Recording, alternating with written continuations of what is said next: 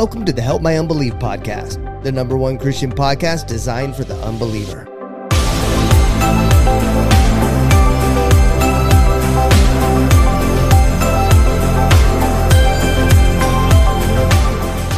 What's up, guys? Hey, man.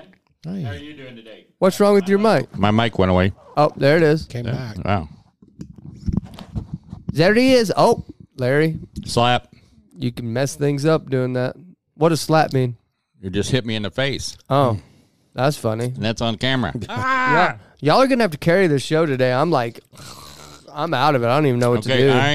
I will throw a mint at you if I see your eyes drop. And trust me, he's got like a 100-round clip. He's got an arsenal, dude. Yeah. We watched last. Can we get a picture of Larry's mint stash? He's gonna start lighting them on fire. Yeah, it's not.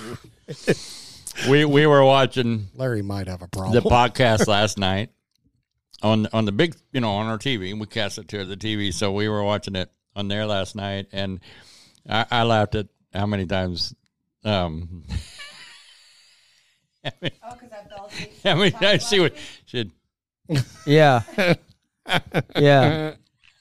You could actually see her nodding out. Oh, yeah. That's funny. Oh, more so, all you could see in the screen was one eye. And it would, so as I was talking, she was nodding out. It would roll over. So double awesome. Oh, no, I looked over there several times, and she was like, and I was like, well, we're not having a camera switcher this week. Yeah. We did a shoot one time on banking regulations for 4 days. Oh, and it was okay. You already put me to sleep with just the word. Just because you didn't understand anything they were saying, their voices became this monotone, like a lullaby. Yeah, and you're like, man, I was falling off my chair. When Darcia has trouble sleeping, she goes, "Would you read me something?" Right. Yep. And I'm like, "You mean like my devotional from this morning?" And yeah, that'll work. Yeah.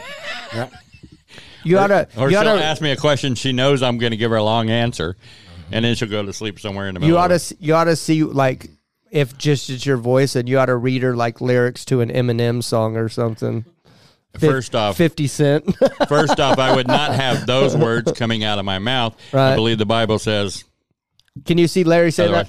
I'll take you to the candy shop. I'm not laughing because I don't know those lyrics. Well, he's got a candy shop on the desk. I do have a candy shop. Yeah. Yeah, you sure do. How much did you charge somebody for one of those? One, two, three, four. For one of what? One of those. That's a stack of 4. The mint? Yeah. Multiply. How many do you run through on a show like this? How many you run through?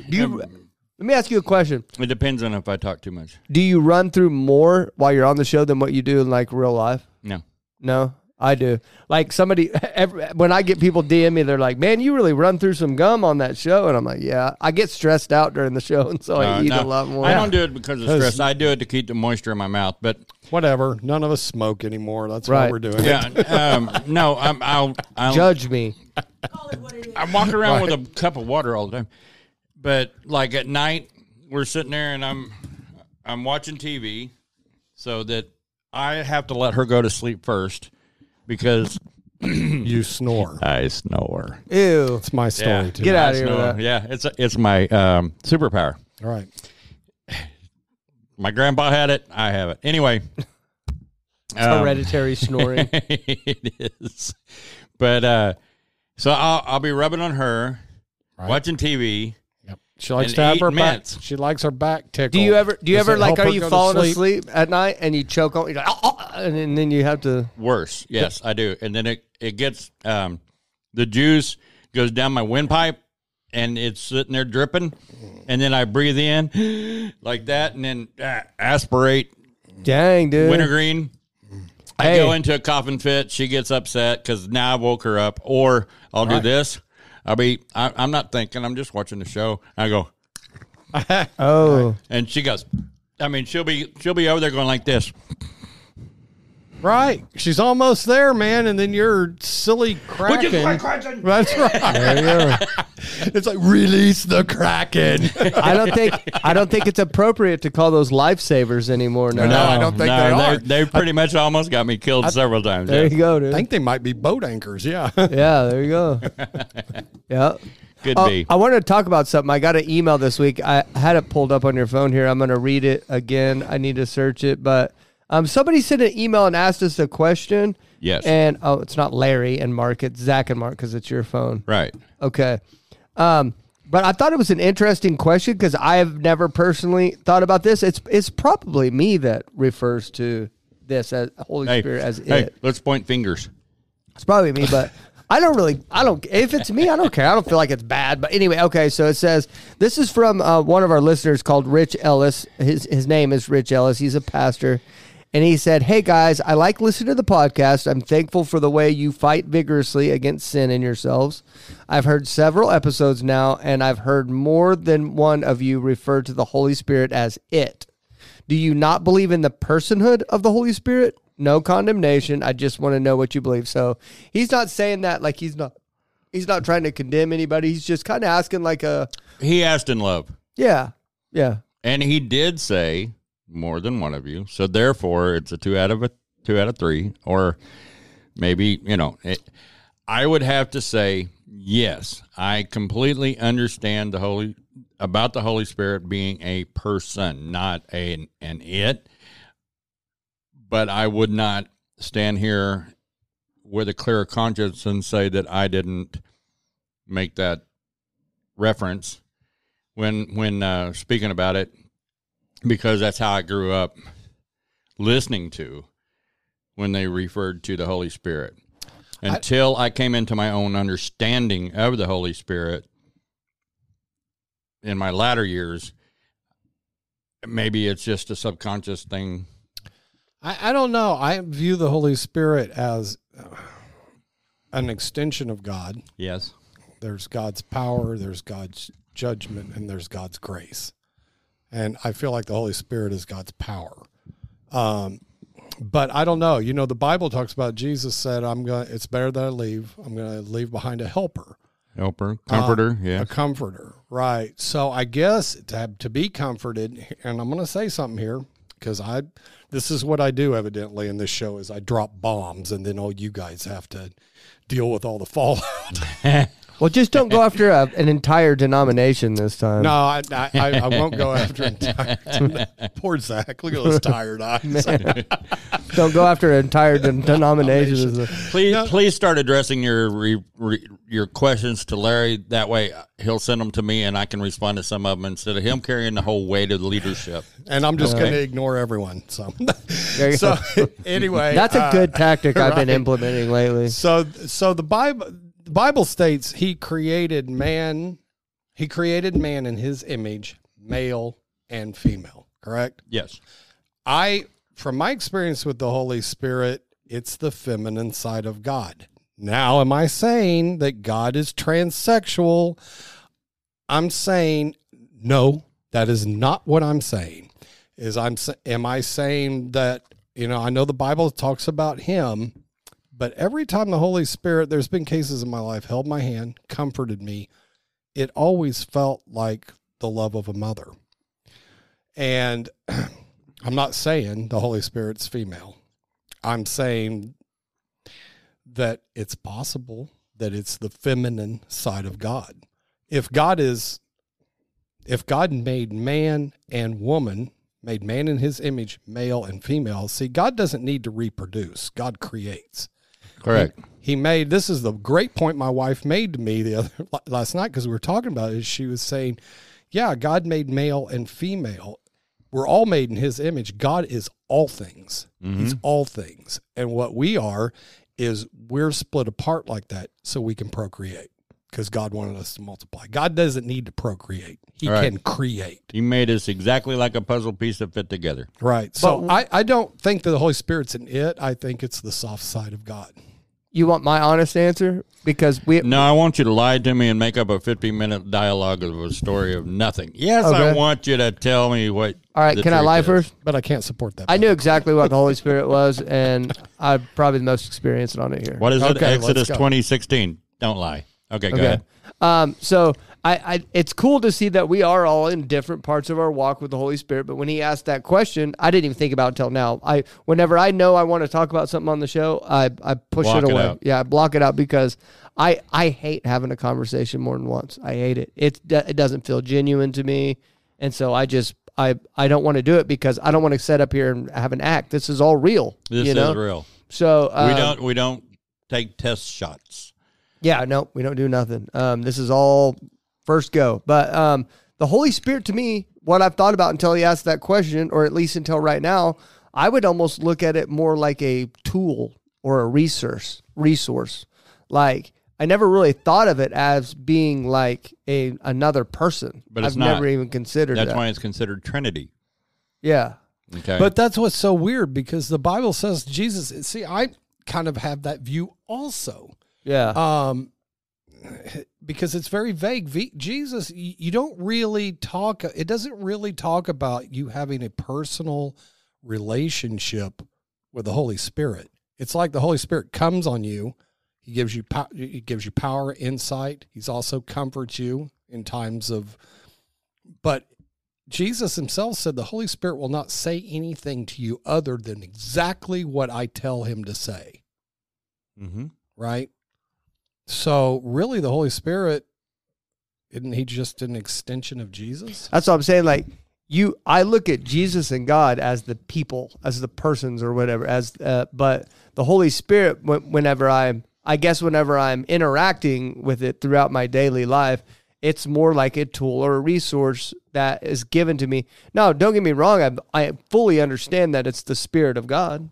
Right. I understand that. But I look at it as a resource or as a tool.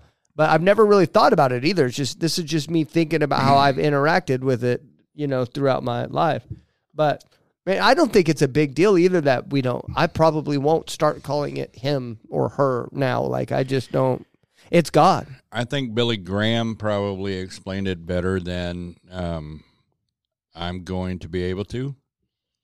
But in one of his descriptions of it, I'm trying to remember exactly, but if God is ice, Jesus is water, and the steam or the vapor is the Holy Spirit, they're all still the same. The Word was God, and God was the Word. The Word walked among us. That separates us so that we know that that the Word was turned into flesh and made to walk among us. That's Jesus, right? But the Holy Spirit is the complete presence of God. They're all one, and yet they are three. So, and by remembering that particular description of it, then we have to remember that the Holy Spirit is just as formidable as God himself. Well, it's a big deal, right? Because you got to look at what the Bible says about the Holy Spirit. It's like, hey, man, it's cool if you talk crap on Jesus. It's cool if you talk crap on God. It doesn't say it's cool, but if you talk about the Holy Spirit, if you blaspheme the Holy Spirit, you're not going to be forgiven. Yeah, if you grieve the Holy Spirit. See, so that's what's odd. Because it's that statement right there that kind of throws me into, I've heard somebody say it, and I'm not going to preach this because it's not biblical. You know what? I'm not even going to say it because it's not biblical. But that's how we learn. Okay, but what is the one thing within the family structure, father, mother, son, that you don't talk trash on? Mom. The dad. Mom. You don't talk trash to mom. You don't talk trash to mom. You can talk trash. You as a man, don't you talk, will try your dad. Don't talk like that about my wife, and don't talk like that about my mother. Yep. Nope. And so, but, like when I say that, the whole. So that means that feministic side of the Trinity is even more so in your mind. You say that's evidence for you. Yeah. That's evidence. For me, it kind of goes along with that because I've had the Holy Spirit come and hold my hand, and it felt very motherly. Very. Can I say something? But the Bible says the Holy Spirit, him. It says that. Well, it says him. Hold on. First off, it says him about God, him about Jesus, him about the Holy Spirit. Okay? It does say that, but that's in English. Right. Okay, that is the English translation of the Hebrew word, and I don't think the Hebrew word for God and or any of this his personalities, if you will, I don't think that any of those have a gender. Thank you.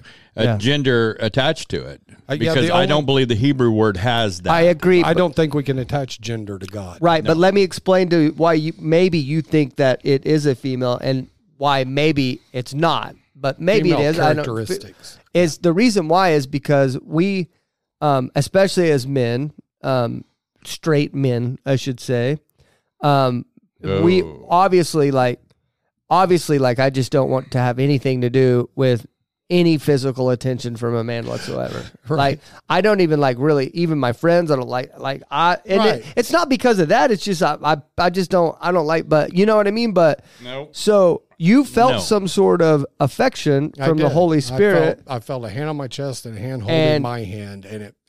And you're like, whoa, that can't be, I can't get that feeling from a guy, because if it was, that'd be weird. And I don't like that. So it's partially sociological. Yeah. Partially psychological, but what if the Holy Spirit is a man and he does make you feel that way, but it's not sexual in nature and stuff like that? I think it's even bigger than that. I don't think the Holy Spirit is male or female. It's God. Yeah. I don't think God is predominantly... And it's okay that you felt that way, no matter what Father. You know what I mean? I mean, so, God is bigger than that. You're talking to me... No. And I don't know. I'm a hugger. I mean, I don't mind hugging you. I don't mind hugging you at all. Some people don't like to be hugged. Yeah. I don't ask. I just hug. Right. I don't mind. Get over it. Right. I don't mind. Like, I don't get any weird feeling. Like, people I'm real close with, I don't mind. And if you come up, I don't mind at all. But what I'm trying to say, I'm trying to draw a distinction between male. I'm not okay with just any type of.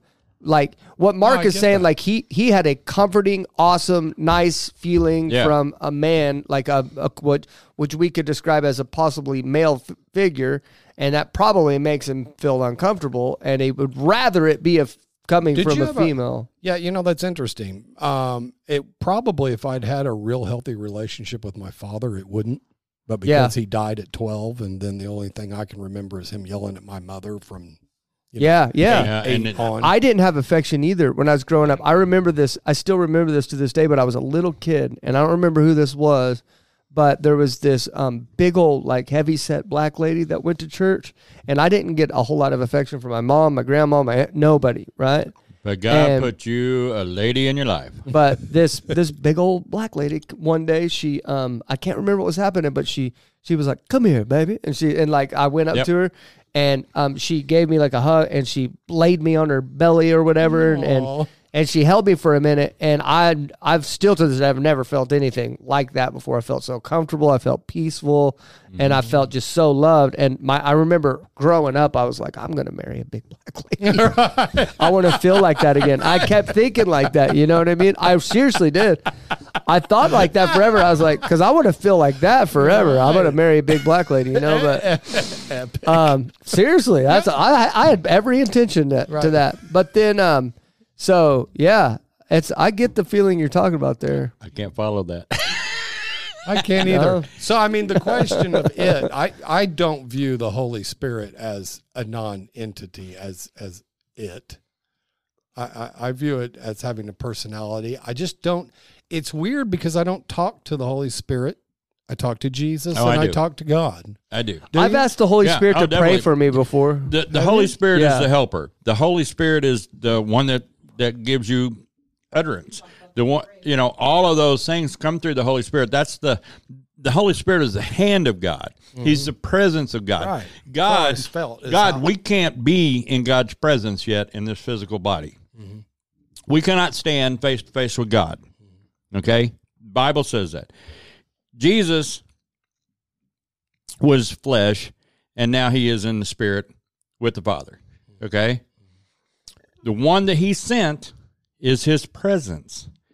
Right. Because they're three, but they're all one. Right. Okay? So the one that comes here and delivers the message, the one that gives us the help, the one that answers our prayers, the one that delivers the message back and forth It's the same as my mouth says what my brain tells it to. Mm. Okay? And or my heart, right? Right? Mm. The words come from God through the Holy Spirit. Mm. So he's the one that we interact with and we don't recognize. Yeah. That's the biggest problem is we don't recognize because we want to, I can go pride issue. We should be praying everything in Jesus' name, but we pray to God. Right. Yeah. Right? Right. Why? Well, because we want to talk to the head man. We want to talk to the big dog, the biggest dog. Yeah, we want to. But we'll go straight to the top. The reason that you have to go through Christ to get to God is because they're one and the same. Right.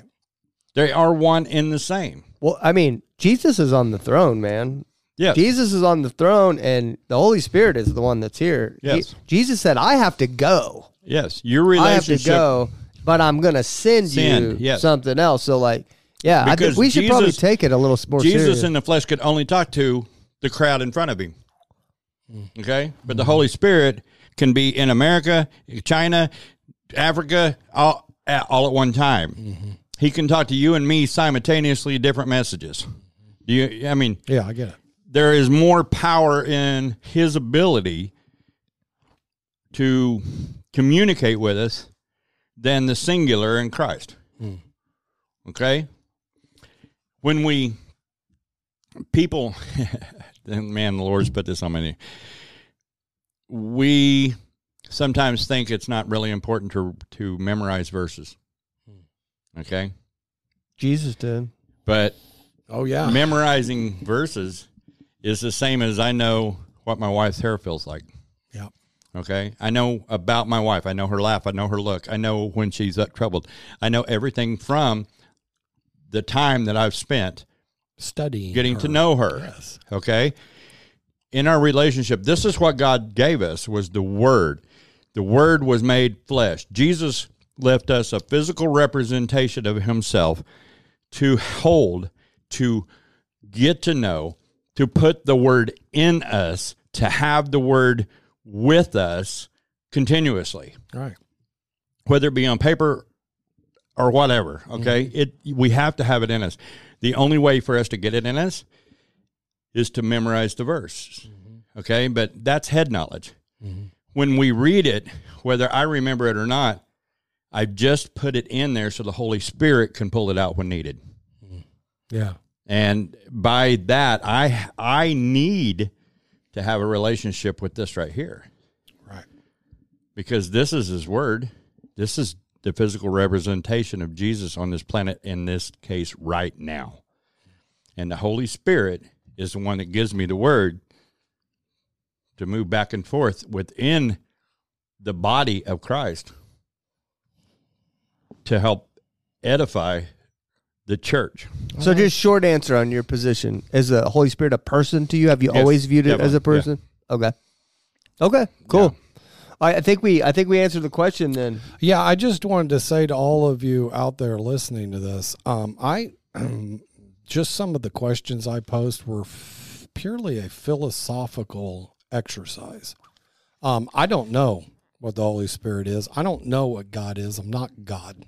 I have a relationship with him. But I don't know exactly what he is. I don't think any of us are capable of even wrapping our head. I think that's why the Bible calls it the mystery of God, is because we'll never fully understand. Yep.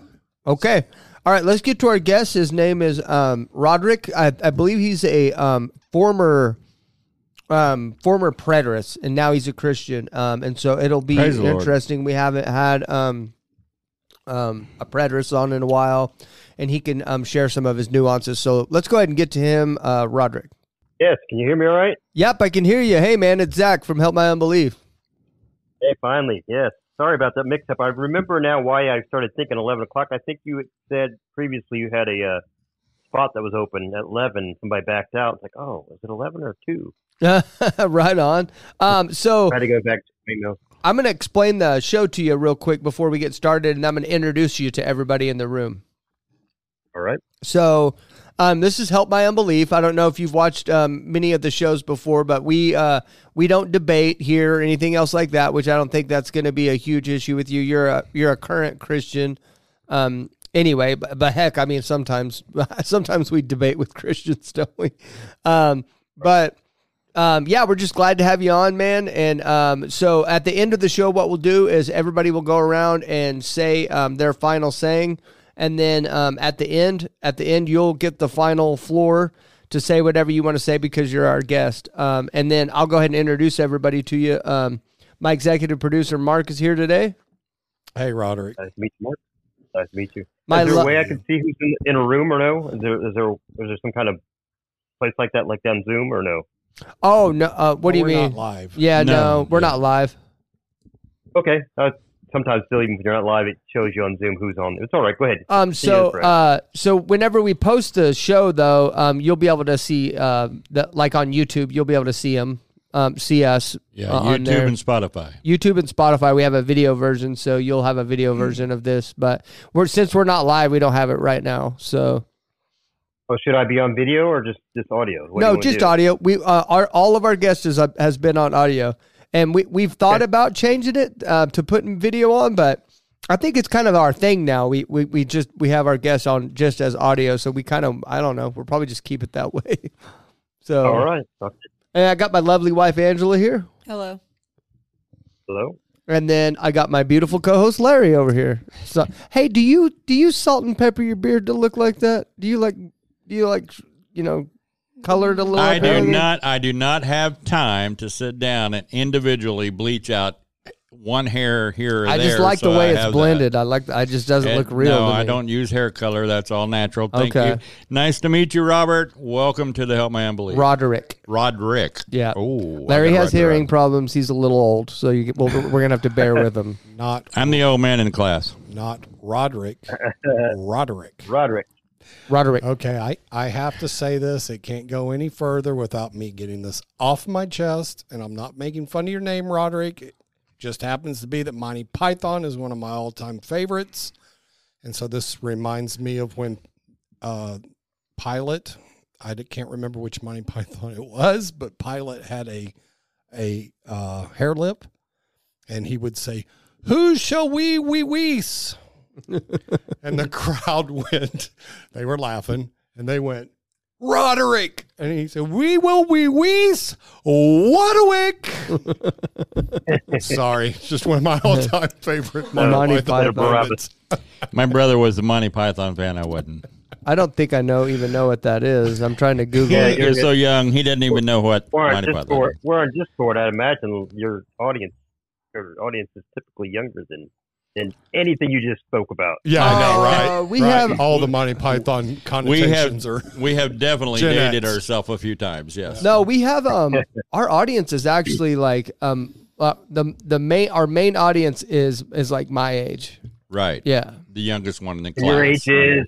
I am 38. He's a millennial. Barely, dude. Barely. You're still one. You're a millennial. Do me a favor. Spell your name. But you don't act like one. Okay. Don't talk. Sorry. Let me hear it. Spell his name. Roderick, he wants you to spell your name. He's writing you down in the notebook. Spell my name. Yes. Yeah. Roderrick. Roderick. Roderick.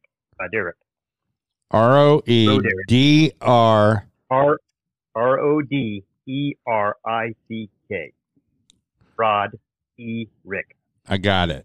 And my name's Zach, by the way. I'm the one that's spelled Z-A-H. Oh, it just doesn't stop. I'm too tired of this. Roderick, how old are you? I am 55. Oh yay! Somewhat close. Fantastic. So you got the Monty Python thing. Okay, good. Yeah, he got it. Yeah, I got it. Got it right away. I've never seen this. I'm looking at it right now. I've never seen that. That is beneath you. You are more intelligent than that sense of humor. It's one of the greatest moments ever. You don't like it? You didn't like it, Larry? Nah. You're a buzzkill, though, so I might like it. Yeah, I know. No, you'd like it, Zach. Would I? No, my brother was into dry wit and English humor. Yeah, your brother, yeah. And Monty Python, Benny Hill, yep. Who's the guy? Newhart. Newhart was one of his favorites because of the dry humor. So Yeah, I get it, but I'm past that. I'm way older than that stuff. Roderick, you're Roderick Edwards, right? And it's okay if I give your full name because you're an author. Wow. You're an author. Yes. Yes. Okay. And you've how many books have you written so far? Well, let's get to this first. You are a former preterist, right? Full preterist? Yes, probably about that was back in 2007 the last time that was the case, yes. 2007. I had read before because I didn't even know what a preterist was before I started doing this show. And I read like in the Bush era is whenever it really started to explode. It had this big explosion of preterism starting to gain popularity. And it's since kind of... late 1990s. Yeah, it's kind of since waned out. But where did you learn about preterism and how did you become a preterist? Are we already recording? Yeah. This whole thing, we've been going. Okay. I just want to make sure. So it's actually after reading John Owen's The Death of Death and The Death of Christ, which is really not a preterist book. But we're always told as we study the Bible, the last enemy to be defeated is death. So I started concluding, wait a minute.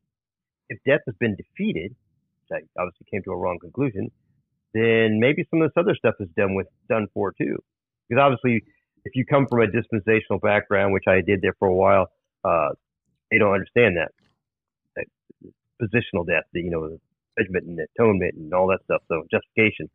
So at the time I started moving in that direction. Like, does anybody else believe like that? I had no name attached to it. I started looking around and there were other people who believed it. And sure enough, there were people called preterists. So I met up with a guy online called Ed Stevens. I don't know if you're familiar with him, and kind of blossomed from there.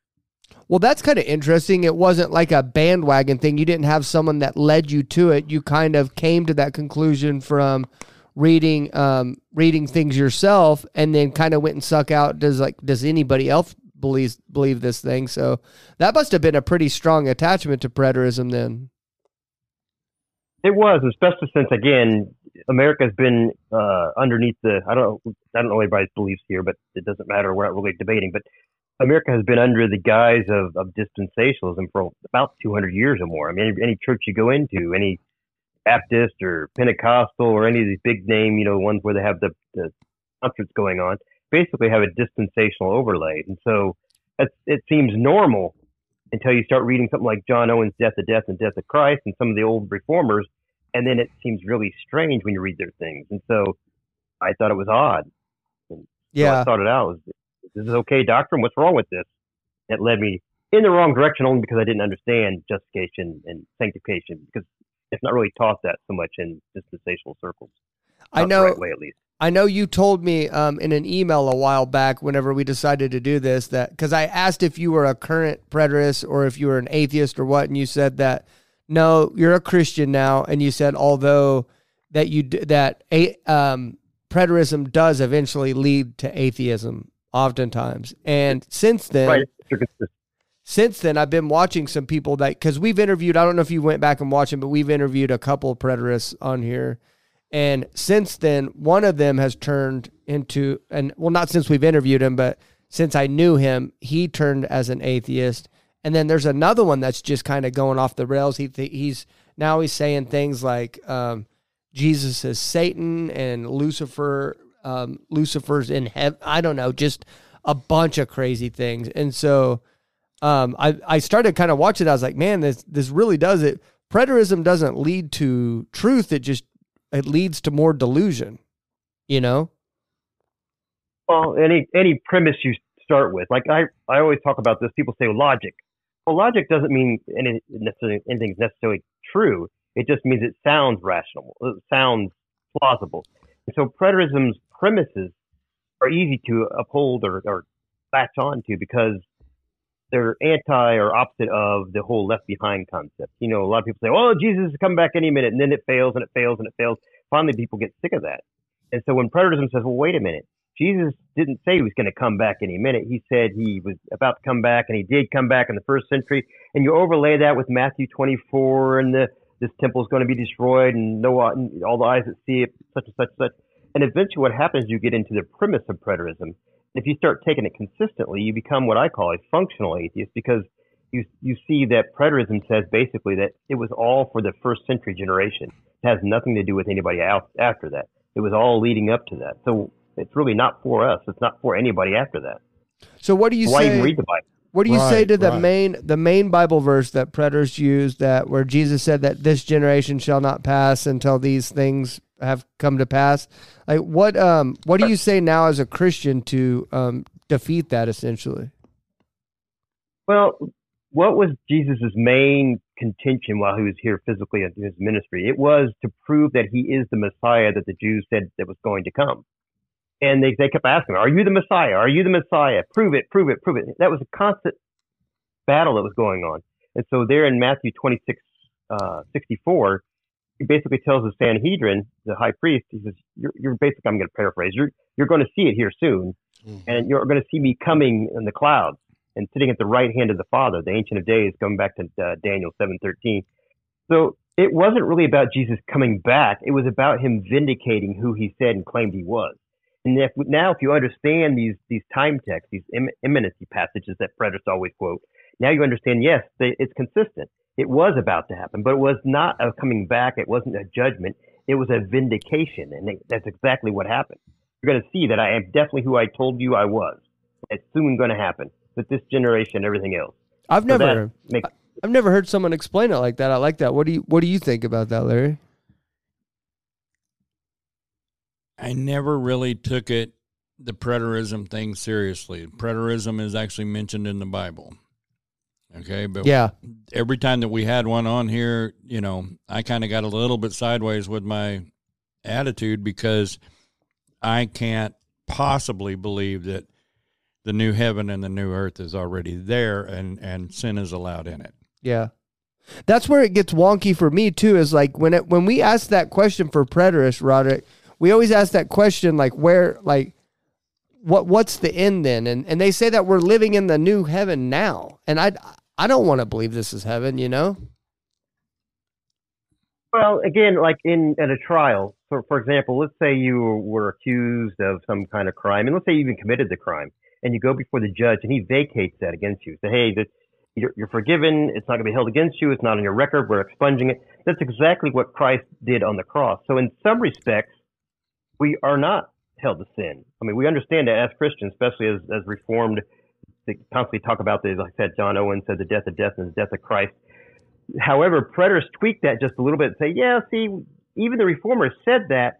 You're not really believing that. You don't really believe you're sinless. You have to really, really believe you're sinless.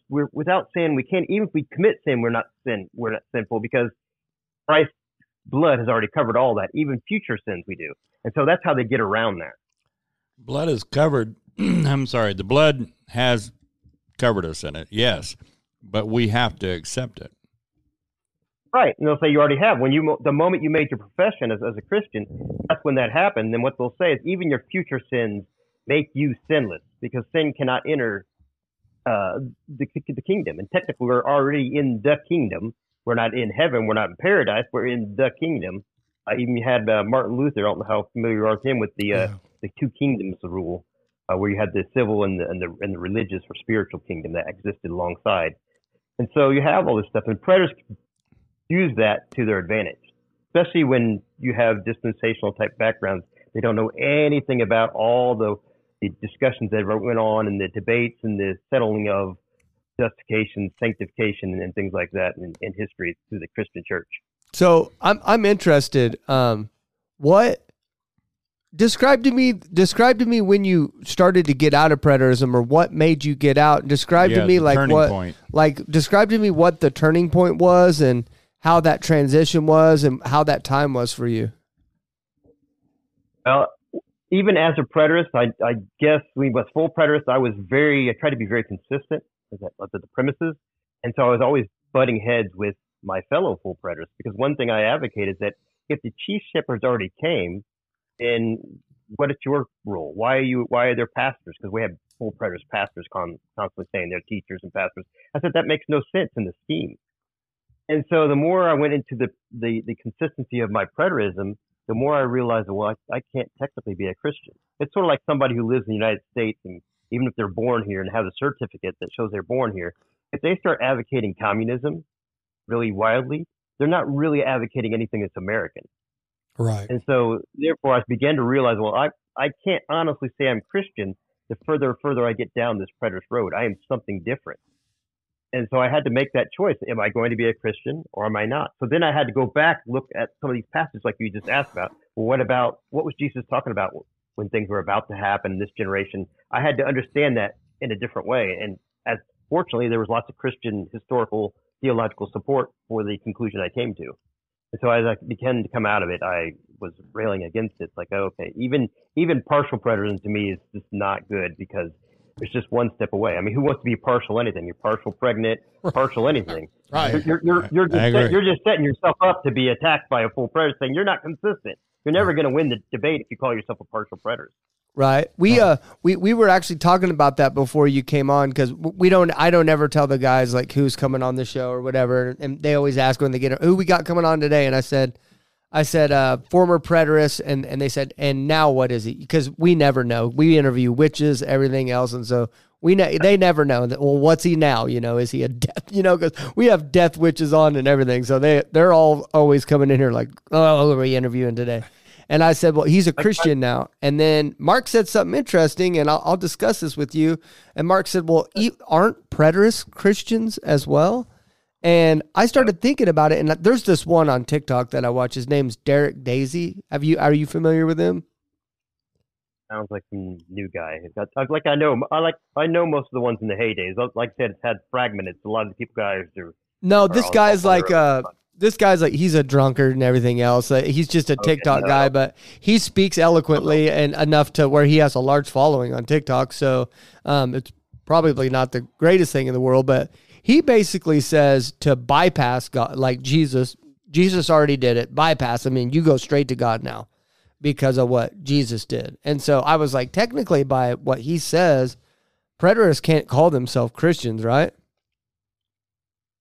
Well, that would be one way, but they technically can't call themselves Christians because the Christianity that Jesus founded was a communal faith. It was meant to be in commune with other people.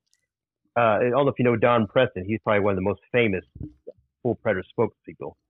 And he has a whole video where he's probably the biggest advocate of it. He has most books on everything else on full preterism. But anyhow, he basically tells you that he doesn't care about church history. He doesn't care about Christian history. He doesn't care about any of that stuff. It's just him and Jesus and his Bible. Well, you're setting yourself up to be anything then. And so, I don't believe they're Christian. You're not Christian. So people would often ask, well, does that mean you weren't saved when you were a preterist? No, I didn't say that. I said I was not communally a Christian. Just like I said earlier, you can't be communally a American if you're advocating communism.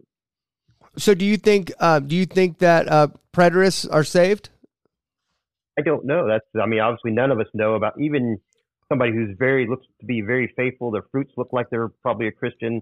Everything they've done, we don't know. It's the heart's desperately wicked. You can know it. Nobody can ever know.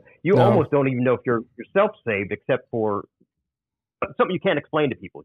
You can't explain your own salvation. You can't answer that question. Yeah, I always tell people that I left my book of life in my other pants. Yeah, I mean, because you, right? Yeah, you look at how many times does the Bible say, you know, who are you to judge another man's servant? You know, right. We know it says that there, and work out your salvation with fear and trembling. I think that means we're not God. We don't know. Exactly. I just find it aggravatingly interesting that so many people call themselves Christian and have no relationship with Christ. I mean, come on. That's worse than that. They create a different kind of Christ. Yes. They create a different Jesus. That's not even the one in the Bible. There's a whole bunch of different Jesuses right now. I watched this Jelly Roll video this week, and I think I saw that. The one where he said how the modern church Americanized Jesus essentially. Yes, okay. And that his final phrase was he was like, y'all made Jesus out. Y'all are making Jesus out to be this tyrant, this bad guy, and stuff like this, but. He's like, if Jesus was here right now, he'd be on a Harley. Yeah, but he used profanity. Jelly Roll's not a Christian. Jelly Roll's not a Christian. He's not a Christian, so would you expect him to be a... I don't know. I just, when I hear people talking about Christ, and he had a good message, in all honesty, in what he was saying, and then they use curse words to exemplify Christ, yeah.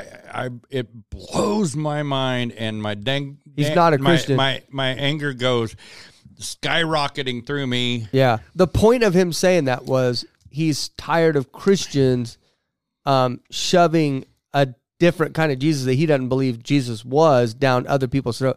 Jelly Roll's not a Christian. He's not religious. He's in probably more of an agnostic than anything. And so, like, yeah, he's not gonna try not to cuss. That's for sure. Okay, you know what I mean. But I think what the context of what he was saying, I resonated with, because I think Christians aren't acting appropriately. Well, it caught my attention. I had no idea, because you know my stupidity level. I had no idea who that dude was. And then at the very end, I saw on the bottom, and it said Jelly Roll. And I went, okay, I've heard that name. I don't know why. This is bizarre. He's one of the more popular people on the planet right now, probably. Dang. Can't take anybody seriously whose name is Jelly Roll. I'm sorry. Right. Well, one of the big problems with whether you're actually Christian or you're spiritual or whatever you want to have people label things, is they say God is love.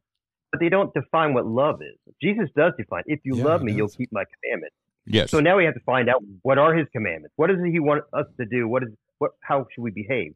So when people talk about love, most of the time they just say, it just really just means be nice. And then be nice is really subjective. This is the problem. Right. And we know that. Nice. Right. And we know that's false, because there's two commandments from Jesus. Love thy God with all thy heart, all thy mind, and all thy soul. Love thy neighbor as thyself. Yes. And people want to take, I just love my neighbor. I don't want anything to do with God. I'm a good person. Right. Love isn't a word. It's an action. Yeah, and a verb. Love isn't words, man. I can say I love you all I want, but how do you know? By your actions. Yeah. Love isn't words, man. Like, you can't say I love God and then go off. Just like I was doing this roof this last week, and I was talking to one of the homeowners, like family members and stuff, and they said they went to Talladega to the races this weekend, and they said that they were horrified by what they saw. They painted a picture of like strippers on the street and all this other stuff, and like these little kids like doing drugs everywhere, and that they're letting little kids, like not just 21-year-old kids, like, but like younger than that, in these clubs, and that there was just lawlessness here, right? Sin and depravity. And debauchery, I guess. Debauchery. God, Larry using that dang word. What I tell you about the word debauchery, Larry? You brought it up. But anyway, it was just, they were talking about this, and I started thinking about that, and I was like, man, we do still live in the Bible Belt. I don't know where you're from, Roderick, but we're in Oklahoma. Where are you at, by the way, if you don't mind? I'm currently in the middle of the forest of Florida, but I'm actually from Indiana. So. Oh, nice. Yeah. So, and I don't get out much. So I don't get out much at all. I've been to like 4 states in my whole life. Florida is on the southeast corner. I know where it's at, silly. But that little pointy thing at the yeah. Yeah.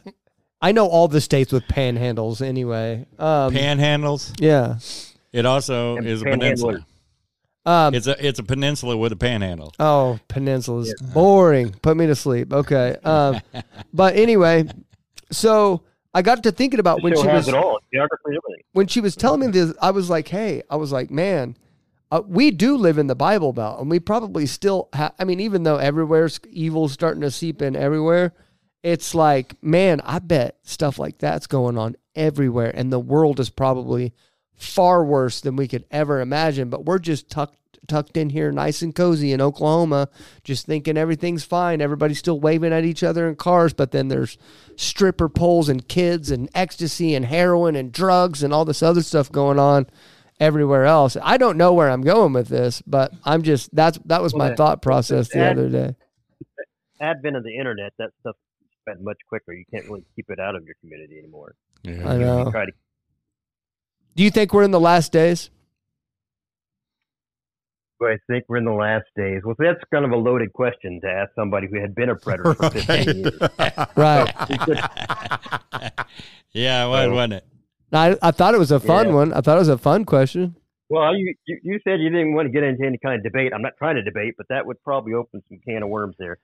No, we won't debate you on it. We'd have to define last days and a lot of other things. Okay, let's say it like this. Do you think Jesus is coming back today? No, today. Do you believe, according to the prophecies in Revelation and Daniel and throughout a lot of the Bible, Isaiah and whatnot, the prophecies that have been fulfilled that state that it is before the second coming of Christ, right? Mm-hmm. Are we entering that era, or are we in that era? The problem being is that when you look, for example, at most of the eschatology that we're looking at here, the end times teachings that I try to look at, along with the more obscure ones in Revelation and harkening back to the Old Testament, is Jesus' own words, which is basically in the Olivet Discourse, Matthew 24, Mark 13, Luke 21. It's riddled with things that definitely did already happen in around 80, 70, in the first century. That's where the preterists can come in. And then it has some things that looks like it's still yet future. And if we're just trying to subjectively look at how bad is the earth going to get, it's actually been worse, and hard to believe, but it's been worse than it is now. I mean, back in the Roman days, it's been worse. Oh, yeah, much worse. so it's hard to understand if we're just saying, oh, this world's really bad, it can't get much worse. Oh, it can't get a lot worse. Right. But I just don't know yet. I mean, I'm worried about this new AI stuff coming up, or the fact that now they're going to be able to make it look like people and politicians are engaged in pedophilia and everything else. And how are you going to deny it? That, there you are on video. That's your voice and that's your image. Right. There's no way you're going to be able to deny it. So I just don't know. How much worse can it get? Well, that's what I was saying. Like you can read this Bible verse, right? This is be an accurate description of whether we're in the last days or not. But then you got to think about this. For it says 2 Timothy 3:2, for people in the last days, for people will love only themselves and their money. They will be boastful and proud, scoffing at God, disobedient to their parents, and ungrateful. They will consider nothing sacred. And then I don't have it right here because I'm on. But can I say this? Doesn't that fit the younger generation of every generation? You could probably go to any town or a certain town of any generation and find people that fit this description of any time that the world's been alive. And hundreds of years back. Right, that's the reason why I have difficulty saying it. Yeah. So I was thinking about that the other day. So I'm just living like it could happen any moment, but I'm not like a dispensationalist. But I'm going to write a book that says it's going to happen any minute, and then find out I have to retract all that because that 1948 didn't line up, and then 1982 and 84, and tin horns and all, tin horns and all that stuff. I'm not doing all that stuff. I like to, at least to me, Jesus' eschatology is a little more clear than in Revelation. Not that the Revelation should be discarded, but Revelation's purposely obscure. Mm-hmm. Yes. You know why I think we think about it more? Like, and a part of me like hopes it is that we're in the last days, because I don't think it's good. I don't think it's good to think that we're in the last days, because there's a lot of people that I love from doing this show that will not be beneficiaries of what happens in the last days. And that scares me. So I don't think it's good to think that, but sometimes I catch myself hoping it is soon. And I think why, escapism. Yeah, I think why is because I can see that the world is, and I don't want to sound like I'm pessimist, cause I'm not, but it's not recoverable. And I don't know what to do about it, but I know God does. And I know he can fix it. And so I think, escapism. I think a part of me, like, I don't know what to do. I think that's interesting. I think there's also an element of it's just the natural progression of mankind's craving for his creator. The older you get, the more you start to think we're in the last days. You look around at the generation before you, you don't agree. The gap is huge. You don't agree with the decisions they're making. And everything seems to be getting worse, and you just get more tired the older you get. And I don't know if we call that wishful thinking. Well, I think it has to do with death being more imminent. Because if we look at history, we're living at the apex of human safety, personal wealth, medical advances. I mean, we're living better than the rest of human history backwards. Things are better, exponentially better for the individual, but yet we, all of us, sit around this mindset of this impending collapse. And it seems like, I think that may just be human nature. Yeah. Roderick. So the irony, of what you just said there is that if we look at all the different wars, Soviets and the Chinese communists and all, how many people they have killed during their time actually is way more just within the last 100 years or so than all the other people that we know have been killed in the previous history. So maybe it's just Americans. Right. Well, so at one point we're calling this the apex. As this is the best it's ever been. I know. I get where we're saying that, and I agree with you. It's also the worst it's ever been. Yeah, that's a very good point. The internet is full of great information. It's also full of the worst information. Yeah, absolute poison. Yeah. Along with the knowledge comes confusion. Roderick, right. If there was one place or time in biblical history that you could go back and be a part of, what would it be and why? In biblical history. Yeah, in the Bible. Where would you go? Let me summarize this real quick, because one time I was giving a Bible study to an older lady, and most people think when you talk about the Bible, everybody's good. They're all trying to be good in there. And we got so far in the first part of the Bible, Genesis, because all these people are horrible. They're doing really bad things. Yep. I said, exactly. That's the entire point. You need a savior. What's the sense of having a savior if no one needs to be saved? Amen. And so when you say biblical, I'm not certain. Somebody just said the apex. I'll give you my answer. I'm afraid you. Right. I'll give you my answer, because I'm like, well, and here's a premise behind or a preface behind it. If I could come back to where I'm at now, right. I would like to go 1 week before the flood, because it kills me to know, because it really does sound like they were highly technologically advanced. Before God flooded, and if the second time He comes back, it's going to be similar to then as in the days of Noah, and so we can't be worse than them. It's going to be as in the days of Noah, right? So they had to have technology back then too, but it's all buried under the ocean now, to where we can't go to because God flooded it. I want to know what it was like a week before God. Like, I want to see the technology. Was it better? Was it worse? I know that it wasn't just stones and chariots. I know. I want to see if they have flying cars, all that stuff, dude. That's interesting to me. Are you a mud flood Tatarian advocate? I have no clue what that means. I don't even know how to spell that to Google it. Okay. Oh, a mudslide. So like what you're saying flood is like basically the flood buried all the evidence of human existence pre-flood. No, it's more like these people believe that in time past, maybe even after the flood, there was a really highly technologized race that's being hidden from a giant conspiracy. But if I could go back, I think I would go back and just be on the ark. I think that'd be kind of cool. Be on the ark? Yeah, be on the ark and get off, get wherever they set off in the Mount Ararat. That'd be kind of nice, starting over again.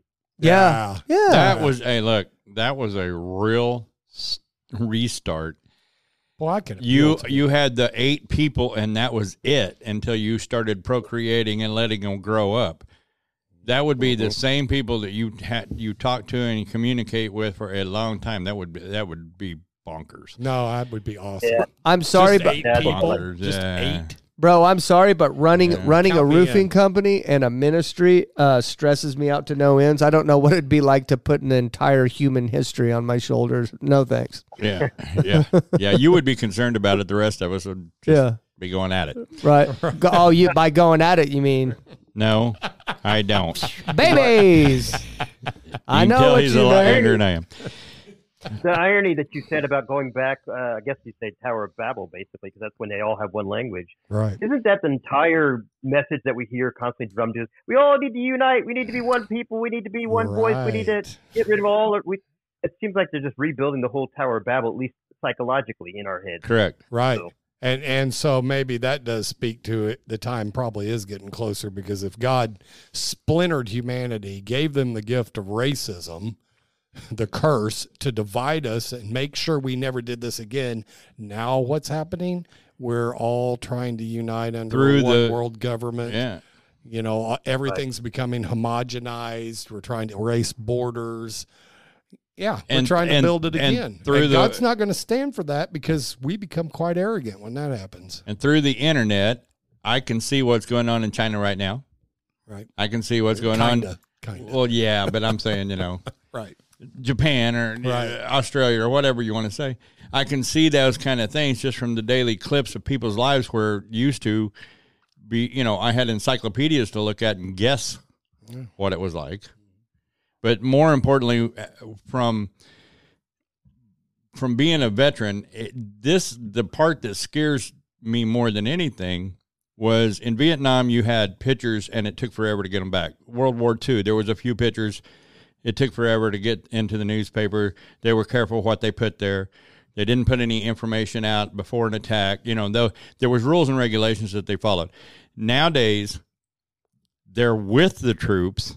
They're showing them their movement to the enemy. You know, I mean, it's like, it's just so stupid that this information is so readily available to everyone. Yep. And that gives us the connection to that you're talking about, where the whole world is actually eyes on all the time. Roderick, if you had a message for preterists right now, if you had a message that somebody that's right in the middle of it, just all in, what would you tell them? Well, I do tell them all the time. The first message is they have to decide whether they want to be a Christian or not. You're not a Christian just in your heart or in your mind. It's a communal faith. Jesus, again, he set up. There's a reason why he picked 12 apostles. There's a reason why he told them to build this foundation. There's a reason why he told them to pass on these traditions and things like that. There's a whole structure there, and you can't say, well, I don't want any of that, but I'm still a Christian. No, you're not. You can't. Right. You're no more a Christian than a Jehovah's Witness or a Mormon. Now, does that mean you're saved or not saved? We're not talking about that. I'm talking about the communal placement in Christian history. Who are you? You might still be saved by the skin of your teeth. That's God's job, not your job anyhow. So I don't know anything about that. But if you want to be in communion with other Christians, you can't continue being a preterist. No more than you can continue being a Jehovah's Witness or a Mormon. Right. Tell me a little about yourself, like what you do. Like, tell me about your books and your writing process and stuff like that. Okay. Well, let's see. I started writing. I've been writing since I was young, because I don't know, I just have it in me to write. I wrote journals and spiral notebooks. But what really triggered to actually publish these books back in 2017 is when it started. Is I'm adopted. So at age 4, I was adopted, and at age 50, which I'm 55 now, I located my birth family. And this caused a revolution or something in me, and I felt like I need to get this put into books. Get all these messages and all these things, my experiences, put into books, because I don't know if you guys know anyway, adopted people, we tend to act like outsiders, observers, watching what everybody else is doing, because we don't really fit in anywhere. I don't care how much we're loved by our family or anything. That doesn't matter if you don't have any heritage. And so I've been pretty much an observer most of my life. So I have all these different kinds of books. I have the preterist books. I have biology or biographies on World War II people. I have fictions. I have all kinds of different books that I've written since 2017. I think I'm up to almost 30 books now. So Wow. What's your favorite? My favorite is one called The Universe. It kind of explains deities and spirituality and God and Christianity and not Christian, all together in one thing. It's not like a hocus pocus spirituality. I don't like that. I actually rail against that in the book, but it kind of gets people thinking about it. Like, for example, Martin Luther, if you don't know where he climbed up the, what do they call them? Sanctus Steps or whatever in Rome. Because at the time they told him, every time you step up one of these steps, you're free and help free one of your relatives from purgatory. He did all that, went through all the rigmarole, and he got to the top of the steps, and he said, well, who knows if any of this is true? Mm. And so in this book of the universe, I challenge people to question everything they believe, not so I can overthrow their faith like a lot of people do, but so I can help solidify it. Why you believe what you believe. Does it make sense? Go back and analyze it. That's my favorite one. One you guys might like is called Bandersnatch Jesus. This might be for the younger crowd. I don't know if you guys know there was a thing called Bandersnatch. I think at Netflix or somebody did that, where you could use your controller and you could control the outcome of the story, what you're watching on TV. Oh, no. I've never heard of that. That's crazy. That's kind of cool. So there's a one called Bandersnatch where the story would go along and it'd say, now, if you want the character to do this, press your button here. If you want to do that, and you can control that. So I wrote a book called Bandersnatch Jesus, where basically I lay out all the biblical scenarios, and I lay out things that aren't biblical, and you turn to that page and it follows along with that. So you can basically try to change the story around if you want to and see what happens. If, for example, let's say Joseph and Mary don't find a place in the end, and they don't go to a cave, and they don't find anything, they just go out in the street, or they force out. There's little fun things like that in the book like that. It's kind of interesting. And it's basically you just turn the page to what you want to based on your choice. Wow, that does sound fun. Yeah, it's a fun little book. Man, okay, that's so what was the name of the first book you said? Are you talking about Bandersnatch? No, before that. It's called The Universe, and actually the subtitle is called Of Every Religion and None. Okay. Because it's trying to get people to understand what happens if you don't. Everybody has a religion. I don't care what you say. I mean, if you're calling yourself an atheist, you believe in something. So. Well, you better be careful. You're gonna get in trouble for that one. You believe in something that you have no real evidence of. You know, that's what cracks me up about atheists. Is they're like, you're more faithful than people. Yeah, more faithful than the people who are supposed to have faith. Right. What question did I ask Lane? I don't remember. Tell me. When you tell me what he believed in. Oh, reincarnation. Mm-hmm. What do you say? So, what do you believe in? Right. Do you have evidence of it? And he looked at me like. I said, so you're believing in something that you can't see or believe, or you don't have any proof of, right? Yeah. He didn't say anything for the. So you're not that far from Jesus after all. Wait a minute. Yeah. Well, it's almost like we're almost in a generation where it's everything but Jesus right now. Like it is everything's great, but Jesus. It still fascinates me. Do you see people attacking Muhammad? Do you see people attacking Hindu? Do you see people attacking Buddha? No. Who do you see people attacking? Jesus Christ. Christianity, yep. Period.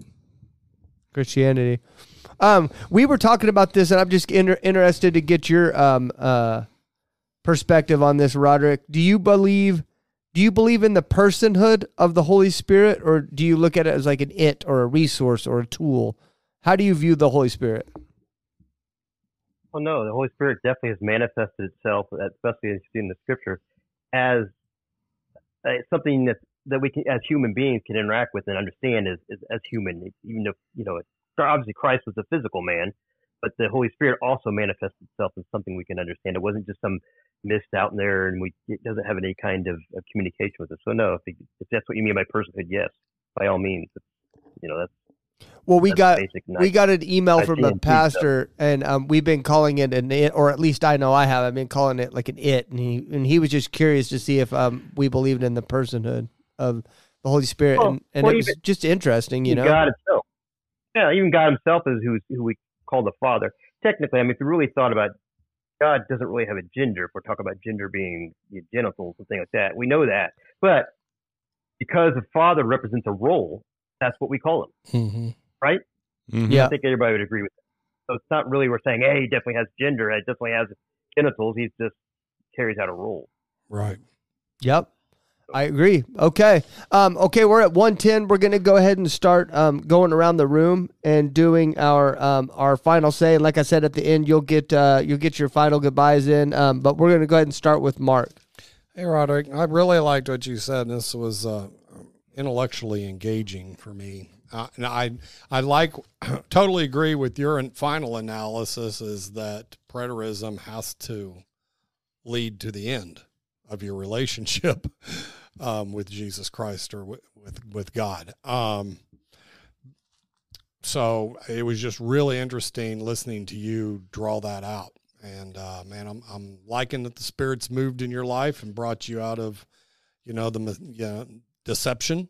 It sounds good, especially, I grew up in another denomination and they had a lot of really good historical markers with Revelation and Daniel that said certain things. And, one of their big deals was Sunday worship is the mark of the beast. The beast is Rome, is, a political religious power. And that the mark is, if you worship on Sunday, well, then you've received the mark of the beast. And, I've since grown out of that and learned some things different in the Bible, but it's amazing how you can take certain points in time and, by golly, you can sure make them seem to fit what do we call Revelation? Prophecy. Prophecy, yep. That's all I got. Thanks. It's nice talking to you. Okay, Larry. Hey, thank you. Yep. Throw me under the bus watching me move through all this. Okay. First off, you asked an interesting question. Well, I'm sorry. First off, thank you for coming on our show and having a conversation with us. Yes, thank you for being polite, Larry. That's what people do is being polite. It really was nice talking to somebody that you can actually get answers from. I can comprehend and understand. We talked about love. Corinthians 13 is the love chapter, right? Mm-hmm. And so I typically read a verse, and I'm just going to read a couple of them. I'm going to start in 13:4, 1 Corinthians 13:4. Love is patient, love is kind. It does not envy, it does not boast, it is not proud, it is not rude, it is not self-seeking. It is not easily angered. It keeps no records of wrong. Love does not delight in evil, but rejoices in the truth. That resonates with me when I think of God, the Father. In most cases, a man of my age would remember their father as a disciplinarian. I find God as my disciplinarian. He disciplines me because he loves me. Mm-hmm. And I understand that. My mother actually in my family was the disciplinarian. She didn't say, wait till your dad gets home. No, man, she took care of the issue right then, very quickly. So growing up in that particular deal, still I see God as a father head. And I have since learned to give thanks when he corrects me instead of rejection when I feel the correction. But the correction ends up coming through the Holy Spirit because that's the interaction between us and them, all right, or us and him. But the verses that I also wanted to read was also in 1 Corinthians 15:58. Therefore, my dear brothers, stand firm. Let nothing move you. Always give yourself fully to the work of the Lord, because you know that your labor in the Lord is not in vain. That's a reminder that as we're getting the word out, sometimes we're going to have difficulty. Sometimes we're going to have issues that are almost unbearable. We have I'm trying to think of the right way to say this, but I mean, truthfully, we have the ministry in us from the Lord. And as long as we're following his direction, nothing that we do or say is in vain.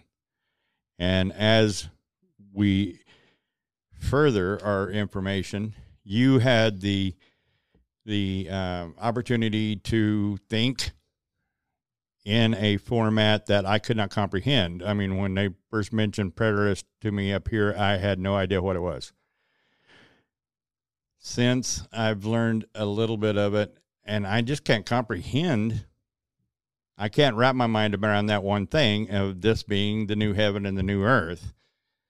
And that we're still in a physical body when I'm expecting my spiritual body. When I go to heaven, I know that my spiritual body won't hurt like my physical body. And I rest on that hope in itself. 1 Corinthians 16:13, be on your guard, stand firm in the faith, be men of courage, be strong, do everything in love. And that's what we try to do here, is everything that we do, no matter who we're listening to, no matter who we're talking to, we try to emulate the love of Jesus. Again, I appreciate your time, and thank you for coming. Okay, my turn. Thank you. Okay, Roderick, thanks for coming on, man. I appreciate it. You're actually the first former preterist I've ever met. Everybody, who's now a Christian, I should say. So it's really cool. Thank you for sharing your testimony with us. I've got one more question, and then you can go into your final statement. But are you aware of those preterists in the Bible? Oh, you're Hymenaeus and Philetus? Yes. Can you talk about them and the history of them before you, and then give your final statement? Well, Hymenaeus and Philetus were talking about how the resurrection already passed, and so therefore, what preterists do, they'll say, "Look, yeah, Hymenaeus and Philetus said the resurrection already passed," and nobody questioned them. Where's all the dead bodies? Nobody questioned where's the people coming up out of the graves, because even those people, they'll claim, the preterists will claim, that even those people then, back in the Bible, understood that this resurrection that we're talking about here is spiritual and unseen. And that's how they were able to get away with saying the resurrection's already passed. And then obviously Paul chastises them, saying the resurrection has not passed. But it's interesting, we see Jesus talking to Martha and Mary, saying that he is the resurrection. At the moment you believe, you have life and shall never die. What does he mean by that? Is that also a type of resurrection? There's all kinds of play in this. I don't know how much time you want to give me. Is that enough time there? No, go ahead. Yeah. Go ahead. Okay. I think that's the answer really there. Hymenaeus and Philetus were teaching a type of preterism that said the resurrection's already happened. And therefore it must have been spiritual, because nobody's expecting dead bodies to pop out of the grave. Right. You're raising from death to life in Jesus. Yeah. So. Right, but yet Paul must have had some issue with him, because he chastised him and said the resurrection hasn't happened yet. Yeah, he said they were spreading lies, right? Yeah. Hey, right. For our listeners that do not know the addresses in the Bible, do you happen to have the address for that? It is in Corinthians, I believe. Let's see, Hymenaeus and Philetus. Hymenaeus and actually there's Alexander. He doesn't get mentioned too much. Unfortunately. Here, I'll help you. Okay. I can't look it up. It's Timothy. It was Timothy? It's First Timothy. Yeah, 1 Timothy 1:19 through 20. Hymenaeus and Alexander were men in the early church at Ephesus who suffered shipwreck on the regard of their faith and were handed over to Satan. That's one place. And then it's also in 2 Timothy 4 through 15. A couple places here talk about them. Okay. But yeah, Timothy. That'll help out for those ones. Okay, and give us your final statement here and your final words, and tell everybody where they can find your books and what you're doing and where they can find you and stuff like that. Okay. Well, as we've talked about here multiple times, preterism sounds logical, it sounds rational, it sounds reasonable, but don't be tricked, especially if you've never heard so-called time text. If you've only grown up in a church where they told you Jesus is coming back any minute, and they've been saying that since 1962. So if that's the case, you might be easily swayed by some of the preterist arguments, especially since there's a lot of so-called partial preterists that go halfway. There's R.C. Sproul Sr. and Hank Hanegraaff, and a lot of these guys are so-called partial preterists and take you almost to it and then drop you off. They don't really have the answer. So be careful there. What are you wanting to be? Are you wanting to be a Christian or not a Christian? Communally, I'm not talking about their salvation. So be careful. That's my message there. As for what I'm doing, I am working on another book. I have a 4-book series on preterism, which takes you through all the terminology and the history and the background, even names and everything else, and talks about how to go against it and how to debate it and all those things. So we got 4-book series and they're really quick reads. in the same kind of construct we've had in this discussion. So it's no more technical than the things we're talking about in this discussion. So if you followed along with the discussion, you'll be able to follow along with that series. But the book I'm writing now is called Historical Christianity, The Ancient and Communal Faith. I'm trying to make a case for the fact that, again, this is a communal faith. It's not, we have all these denominations. We understand there's supposed to be factions. They're supposed to be to show who's approved. But where is the link? Where is the thing that makes us all Christians, no matter what denomination you're in? So this is the book kind of discusses that. Should be out sometime in December. Okay. And you can get all that either on Amazon or you could go to, am I giving websites here or should I not? Oh, yeah, go ahead. Yeah, go ahead. Okay. Or they would go to my website, RoderickE.com, and it's basically all the books. I have religious books and I have non-religious books, and nothing that's horrible or anything that's a debauchery. It's all, you know, within. That's Larry's word. Thank you, sir. Yeah, somebody that understands the word. Yeah, I make sure I use it. Man, okay. Thank you so much for coming on, man. It was wonderful having you on, and I hope me and you talk again in the future. So thank you. I want to say one last thing about the actual show. Go ahead. I purposely don't listen to the shows beforehand, so I have no idea what I'm getting into because I think it's unfair to the host if I have this narrative in my head what it's going to be like. So I had no idea what the show was about besides the fact it was called Help My Unbelief. For all I knew, this could have been an atheist show. You know, I didn't know what I was getting into. Right. And so I appreciate that it went the way it did, and you guys were everyone was very, very genial. I appreciate that. Well, we typically I'll give you an idea. We typically interview people that our tagline is the only Christian podcast designed for the unbeliever. So we typically 9 out of 10 times we interview witches, Satanists, we interview preterists, people that don't believe in the atheist, same thing as agnostic. Us. But occasionally, every now and then, we will have on like a former witch or a former preterist. In your case, you're the only former preterist we've had on, or a former atheist, you know, something like that. So that's what we do. And what we do is we don't debate them or anything else. We have them come on and we show them love. We listen to their story. And so that's what we do. But just to explain to you a little bit of what we do. So perfect. So thank you, man. Thank you so much for calling. Thank you for the kind words. I appreciate it. Thank you. And when shall we expect this to be published? There's immediate. Well, lately it's been these last 2 weeks. Yeah, you got to get that straightened out. I know. Sorry, dude. Chill. You just chewed my butt. Love is patient. Yeah, right. Yeah, that's Larry. What I love. Come on, man. You tell me you love me, but that action.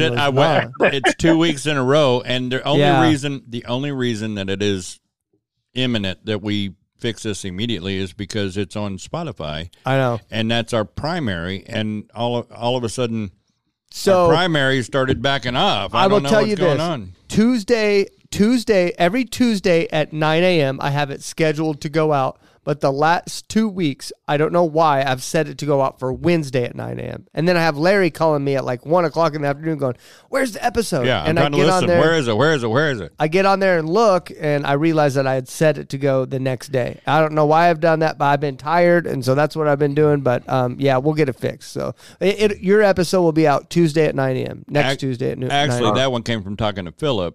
Philip said, hey, I'm trying to get my fix, and it's not on Spotify. What's going on? Yeah. So this week. So yours will be out Tuesday at 9 a.m. Thank you, Philip. So all right, perfect. I'll promote when it comes out then. Thank you, brother. I appreciate it. All right, take care. Thank you, sir. Have a great one. Bye-bye. Take care, everybody. What'd you think of that? I thought that went great. I did. I mean, I am going to step on a limb. Is that okay? Yeah, that's all right. It'll hold my weight. You're too heavy for a limb. You're too heavy for a limb. You need a log. I need a log. Yeah, I need a whole branch. No matter what it is that we've talked to, whether it be atheist or witch or whatever, when it has former in front of it, I feel like instantly I can relate to it because of all that I was that I am not now. Yeah, I am a new creature in Christ. So to see people come from that label or that belief and they become former and then now they're a new creature in Christ, no matter what, that's a brotherhood. Yeah.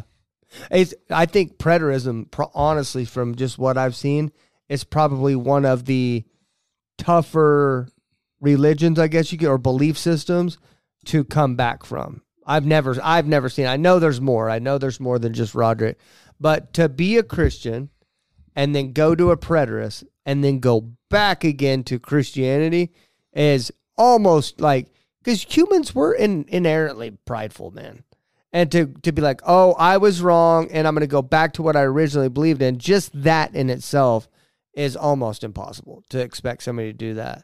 So I'm glad to see that that someone has done it, and maybe there'll be a roadmap for other preterists to come back. But you remember Josh, that Josh guy that we interviewed, the preterist that we had on, Sons of God Ministry or whatever.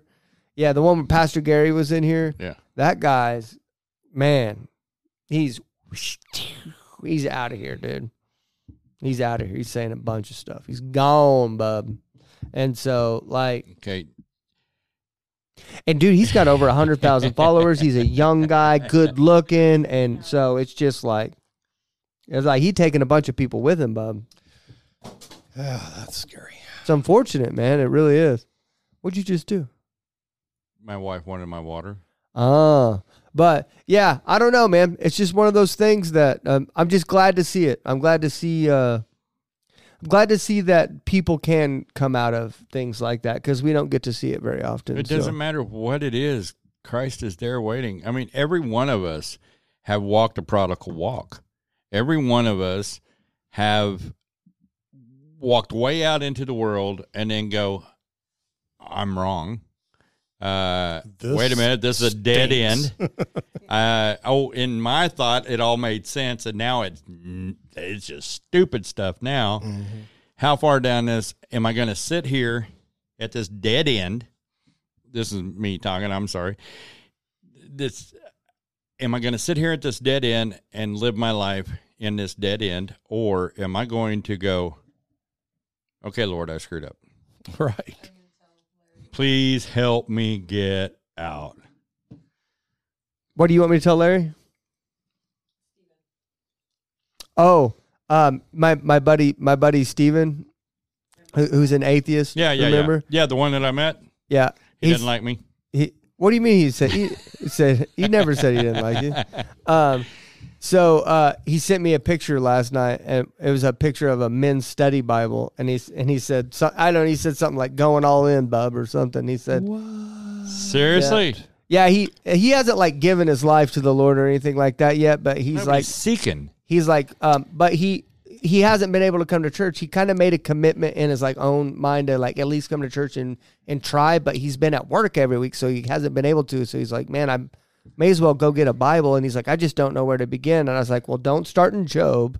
That's where I started. That's a bad call. Start in John. John, yeah, that's what I told him. Yeah. I said, I just think John, if you've never read the Bible and you want to read the Bible, I think John's the perfect place to start, because if you want to be a Christian, you got to learn about Jesus Christ, right? Mm-hmm. So if you want to be, you got to learn about him.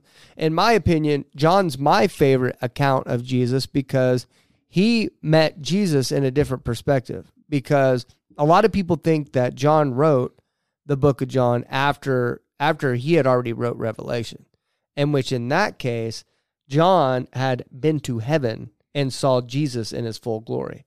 And I think it's pretty clear that out of the Gospels, Matthew, Mark, Luke, and John, out of all those, John is clearly different.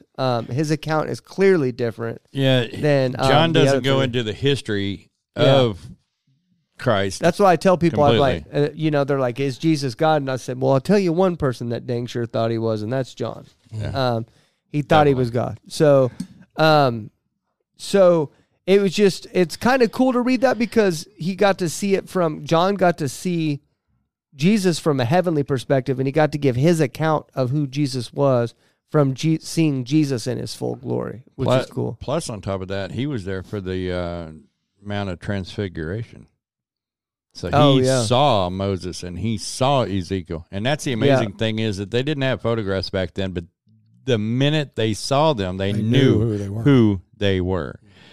I couldn't... I wanted to look real quick. Yeah, were you looking at the years? That may not be right. I know, but this says 85 to 90 AD on John, and then when you go to Revelation, it probably says the same thing, 85 to 90. Yeah, pretty close, if I recall correctly, because that was the argument I had with that preterist Wayne.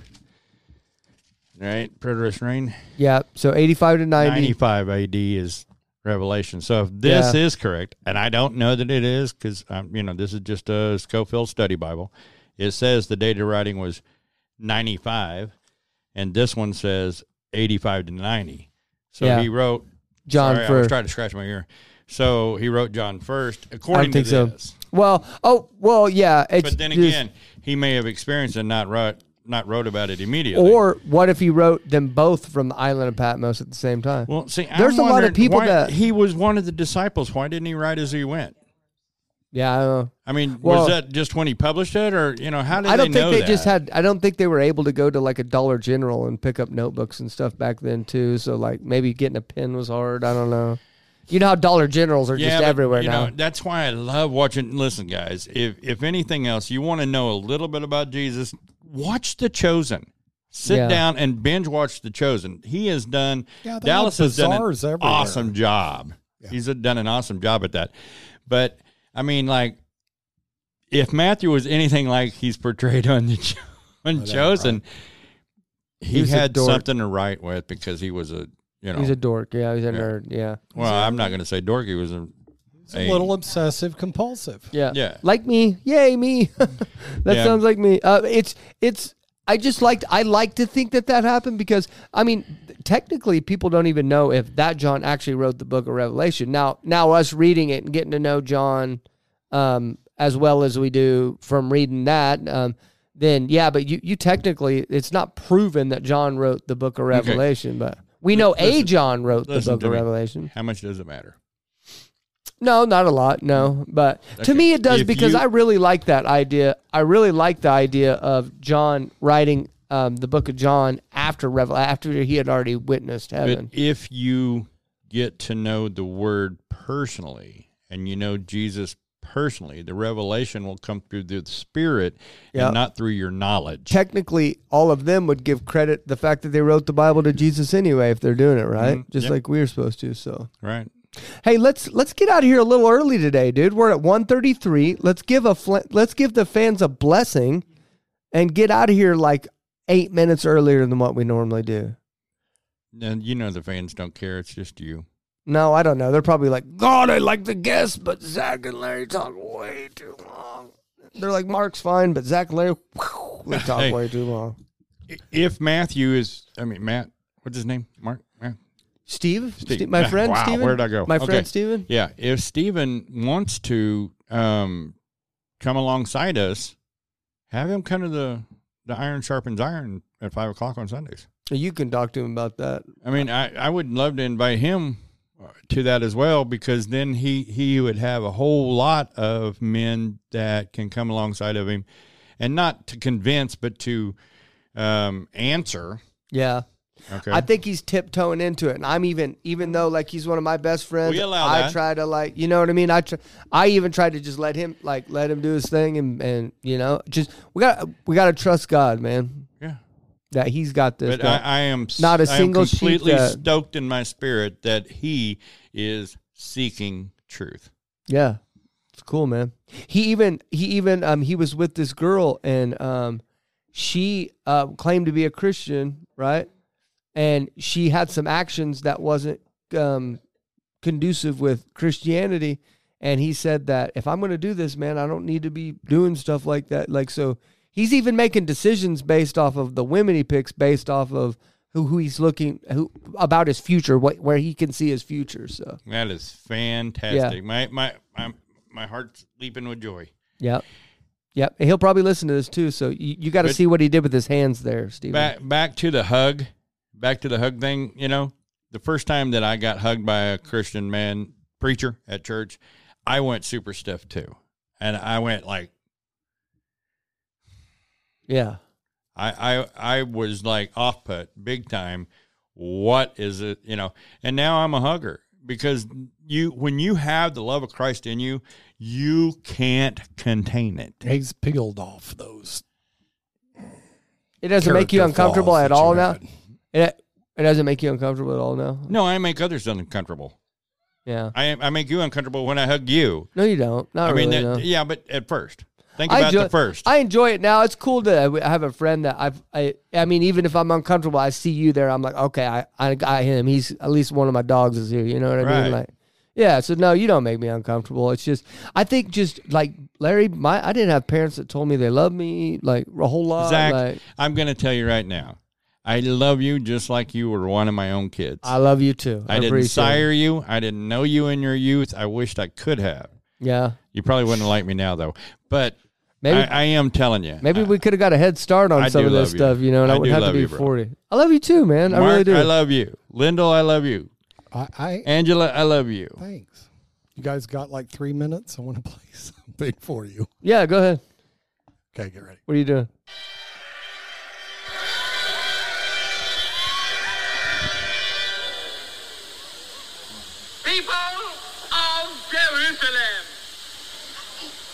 Rome is your friend.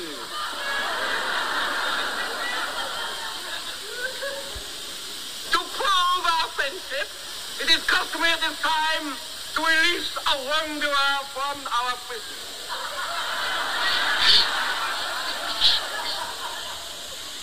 Home, would you have me release? Release, Roger! Yeah!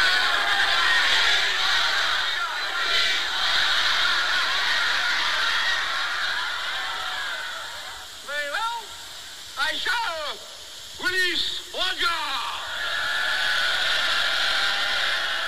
Sir, we don't have a Roger, sir. What? We don't have anyone all that name, sir. Ah! We have no Roger!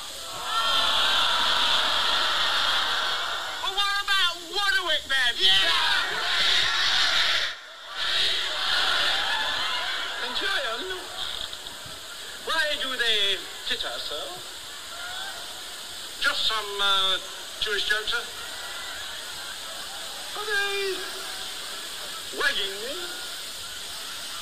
Oh, no, sir. Very well. I shall release Roderick. Sir, we don't have a Roderick either. No Roger, no Roderick. Sorry, sir. Who is this what?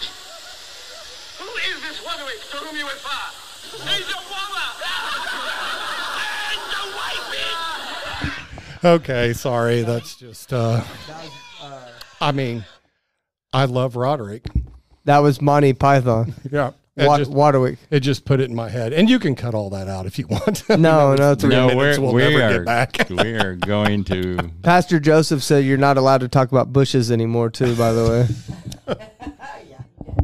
Pastor Joseph came up to me a couple weeks ago and he tapped me on the shoulder. I was in the director's room and he came up to me and patted me on the back and he said, can we not have Larry talking about bushes anymore? And I was like, please, for the love of God, have him not talking about bushes anymore. And he said, you should have seen the look on your face. And I was like, I know. I was probably like, oh. Yeah. Okay. Are we gonna talk about 53? 52. Oh yeah. So for episode 50, we're not going to do it on episode 50 because we have some special guests coming on 50 and 51. So episode 52 is the episode that we're going to talk about the first 50 episodes of the show. We won't have a guest on episode 52. Our take on it. Yeah, we're going to have our take on all the previous episodes. Larry's going to go back through and pick some of our favorite moments. And we're going to talk about them, and we're going to talk about how the show's affected us and stuff like that. Listen, if you know what is my email? Your email? Yeah. info@helpmyunbelief.org. Larry.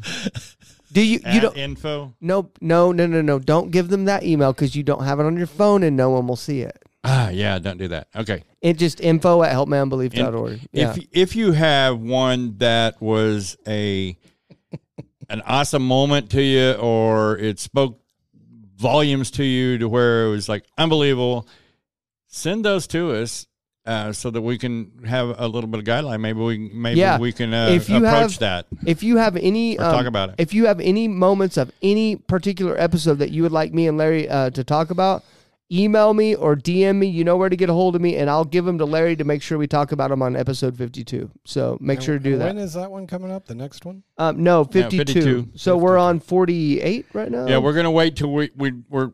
It'll be like the full year that we've been doing this. Yeah. So there you go. 52 weeks is a year, huh? Yeah. Wow, that's crazy. So, yeah. Dude. So we're coming up on a full year. That's crazy, dude. And that's insane. Every week for a year. I'm going to enjoy that show because I'm probably going to talk a lot. Okay. Do it. You talk a lot. You talked a lot today. Is that a warning? I think it is. Is that a warning? you put my wife to sleep over there, dude. 3-hour time zone. It's a promise. All right. Yeah. All right, let's get out of here. Say your thing. Jesus loves you, and so do I. Okay. Thank you for watching and listening. We're out. Release Roderick. Release Roderick. Thank you for watching or listening all the way to the end. To be a guest on the show or to get a hold of us, please contact us at info@helpmyunbelief.org. And more importantly, make sure to check out new episodes every Tuesday morning at 9 a.m. Central.